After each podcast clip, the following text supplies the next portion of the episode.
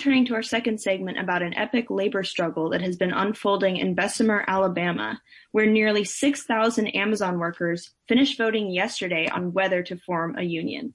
It would be the first Amazon union shop in the United States. The company has poured millions into trying to convince its workers to reject the union. Lauren Gurley is a re- labor reporter for Vice who has covered Amazon extensively. And she's also a former indie reporter, and she joins us now to tell us about what she's seen down in Bessemer and the struggle that she's been following. Uh, we've been also following her most recent work with great interest. Lauren, welcome to the show. Hi, good to see you, John, and thank you so much for having me, both of you. Glad to be yeah. here. Yeah, uh, Lauren, you were in Bessemer last week. Can you can you paint a scene for us and kind of tell us about what you saw and heard on the ground, and also you know tell us where things stand right now with the election at this moment, as far as we know, after um, the voting period ended.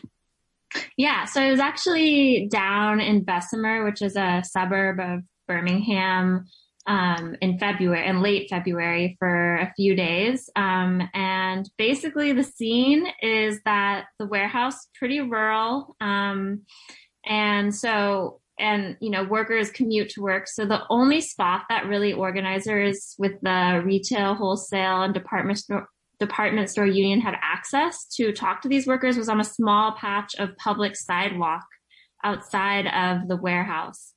Um, and so uh, that made it like, I mean, most of the organizing has been going on right there, uh, which is pretty incredible. I think they had 3,000 workers sign union authorization cards.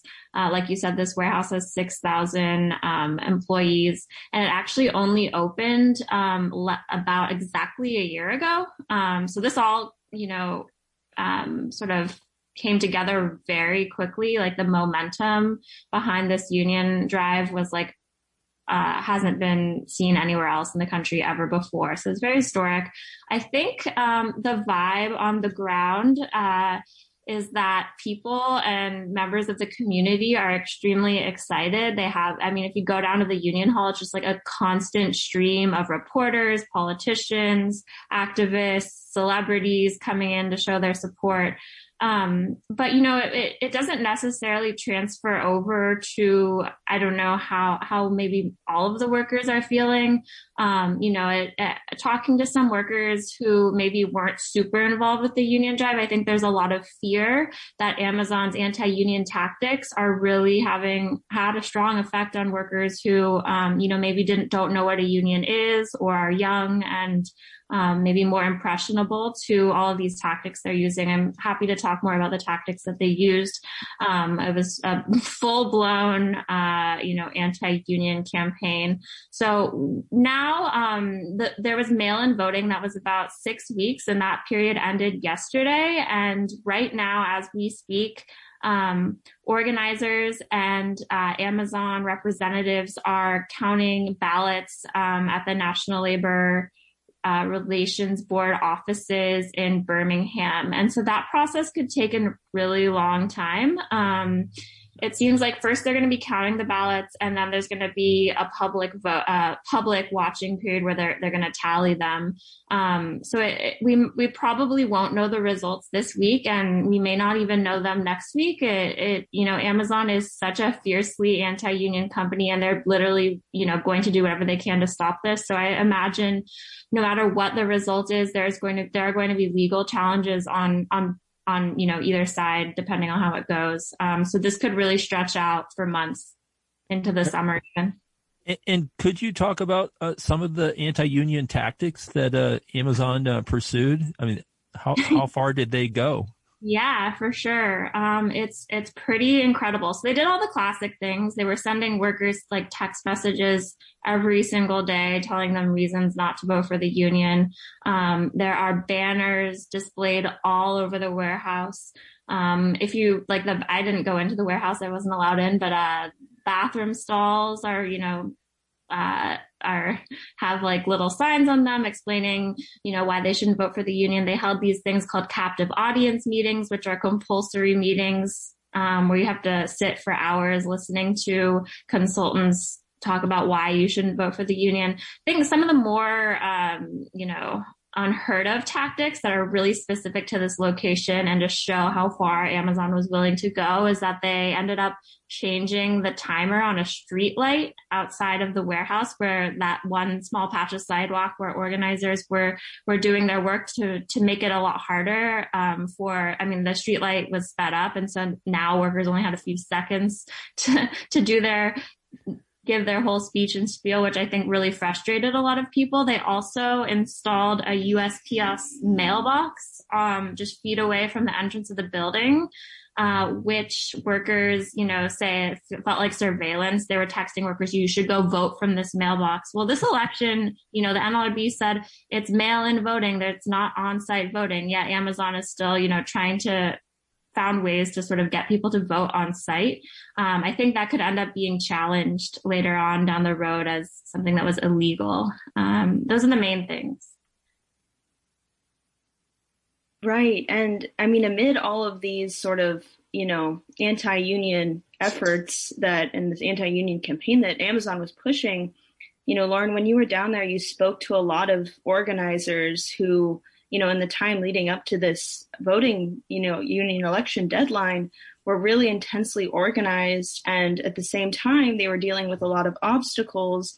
You know, I think uh, you mentioned in one of your articles talking about the challenges around geography in um, in Bessemer and just a lot of other things also amid, you know, the constraints of a pandemic that people were facing. Can you talk about sort of what you know what you heard about in terms of you know what were what was the strategy of workers how were they talking to each other and um, just sort of the significance of them this feat this um, you know that's never happened before what is the significance of that Right. So a lot of the organizers is very cool. We're actually um, Amazon, or sorry, not Amazon. We're actually unionized poultry workers from other parts of Alabama, like Tyson factories, and the union um, got them on a special part of their contract to come over and do a lot of the organizing. So, you know, rather than having organizers come from New York City, which is where the union is based, which also happened, it's like a lot of the people who are on the ground doing the work were part of the larger union community labor movement in Alabama.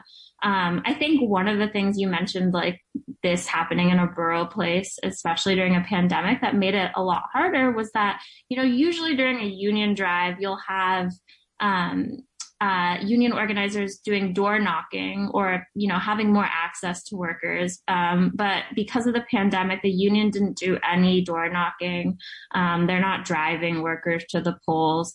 Um, they're not doing you know a lot of the things that unions usually do to get workers to vote. Um, you know, for, for good reason. Um, but I also think because of the geography, like you said, it's, it's rural. It's, it's, it's just like fields and pine forests and, you know, there's, there aren't pedestrians really walking around outside the warehouse. So, and people live, you know, all over the place. People live in Tuscaloosa, which is a city pretty far to the southwest.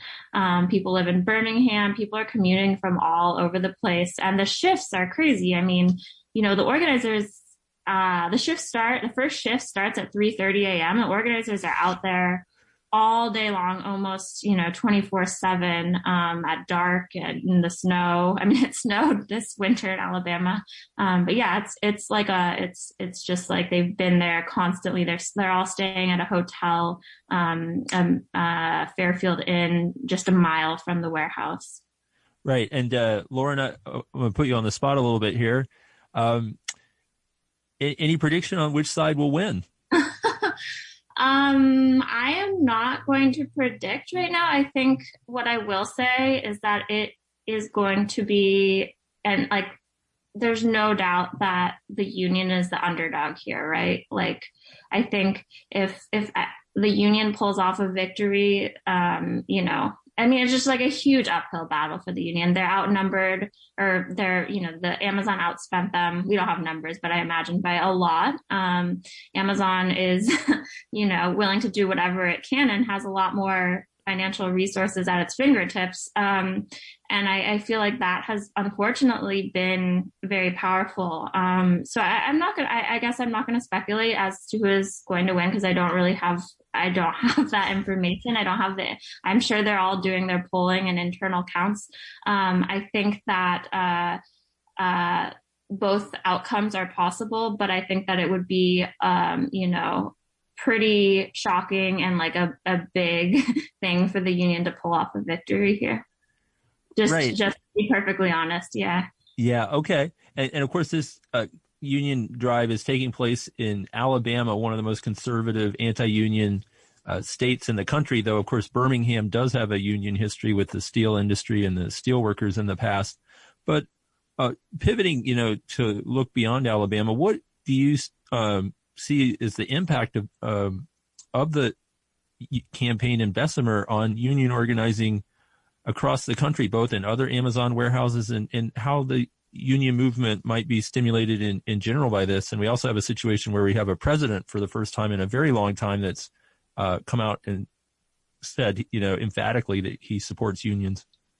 Right. Yeah. Uh, I think that's a great question. And I think it, even if they lose, um, but if they win, even more so, that it could have like a very, um, intense ripple effect. You know, workers are inspired to organize when they see other workers winning. Um, there's these things sort of happen in waves. Um, during the pandemic, I will say, uh, there has been organizing at Amazon warehouses across the United States in sort of an unprecedented way. People are, you know, were very upset and rightly so about um, Jeff Bezos uh, making a hundred billion dollars while their Amazon has cut cut off their hazard pay. They cut off their two dollar an hour hazard pay. They cut off all these little perks and you know that that workers were getting because of because of the pandemic. Um, we saw walkouts in the inland empire in california and chicago and staten island in new york city. Um, and and you know people engaging in sick outs petition drives all sorts of things that you know really were pretty i should mention also workers in in minnesota somali workers in the twin cities were very active. Um, and before the pandemic that was pretty rare um, now that you have, meanwhile, these Amazon warehouse workers in Alabama organizing, I think that creates even more momentum. And the union has had thousands of people reach out, workers reach out to them expressing interest in unionizing since this drive started. So I think either direction the election goes, this is already having a huge inf- effect, inspiring effect on workers for these large retailers like Amazon, not just Amazon. So you have like Target isn't unionized, Walmart isn't unionized, Costco isn't unionized, none of the big box stores or most of the big box stores are not unionized. Um, and so i think it could have a very big effect there. But you know the the labor movement despite enthusiasm from from you know the leftist community is really still in like sharp decline. So um, you know i i think that uh this could you know potentially um you know sort of shape the future of the labor movement too and sort of yeah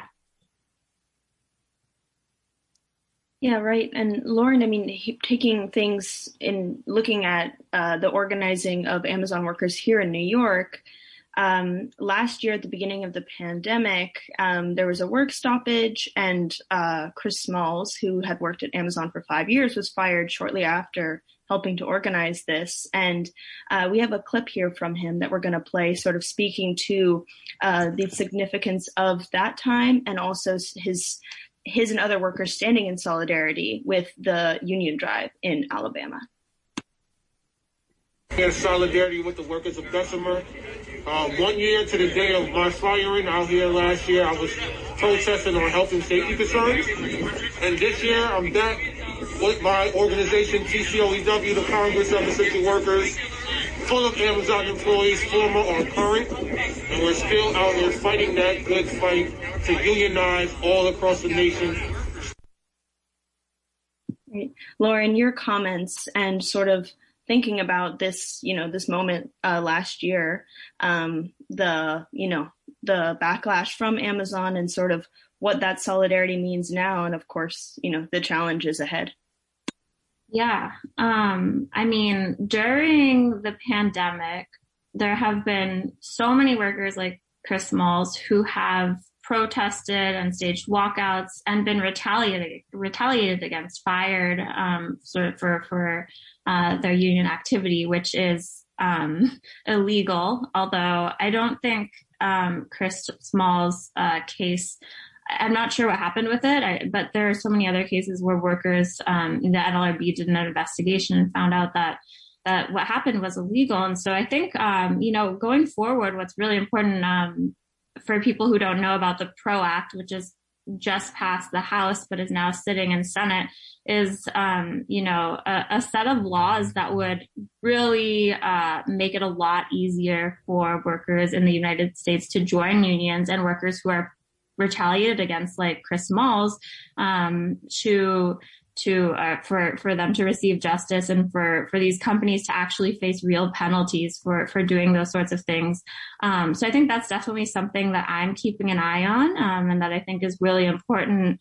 And you know, yeah, I mean, Chris Smalls um, really uh, sort of um, inspired in the way that Amazon what's going on in Alabama did uh, inspired a lot of workers um, around the country to stage protests at their warehouses, and I just don't I don't see that slowing down because even though the pandemic is sort of coming to maybe closer to an end as people are getting vaccinated, um, I think that at least talking to workers, there is a lot of anger, there's a lot of pain, there's a lot of um, there's a sense that uh, you know things are very dire, and so workers are willing to speak out in a way that they weren't before this happened. Right, and uh, I mean, thinking about this sort of, um, you know, there is this inspiration and sort of nationwide movement and uh, enthusiasm around union drives, but at the same time, there still is this sort of um, hesitancy of the broader, you know, American public around unions. You know, only 65% of Americans support union unions now, but um, which is an increase from sort of the the the de- decrease in the decades um, uh, in the late decades of the 20th century. But now only 10% of workers are in a union. Um, your your comment on that statistic? Yeah, I think. I mean, I would say that the 65 percent approval rating unions have is, I mean, it is, I think it's a 23 year high. I think there's a very big disconnect here. 65% of workers maybe want to be in unions, but only 10% are um, you know, I think it's worth asking, you know, it's, it's maybe not that workers have negative feelings towards unions, but the laws themselves that make it so difficult for people to unionize, um, you know, the NLR, the NLRA, the National Labor Relations Act of 1936, um, gives workers the right to, to form unions and to act, to engage in concerted activity, uh, free of retaliation. But really, they're just it's it's just such a weak law and there have been so much there has been so much gutting of labor laws in this country that were already sort of weak um, that I think that, uh, you know, what's really preventing people is a sense that, you know, the, the laws are stacked against them, but also there's just sort of a feeling that like, even if I wanted to unionize, it would be such a hard task because you're up against an employer who can retaliate against you. And the, and the biggest sort of penalty for them is probably just like, I don't know, it's like literally a slap on the wrist. They're very, that most of the times employers don't get fined for things like this. Maybe it's a bad, bad, uh, bad news, um, sorry, bad like media coverage, but I think that's really about it. Um, Right. Well, Lauren, I think we'll have to leave it there, but thanks so much, Lauren Gurley, labor reporter for Vice. Thank you for joining us today.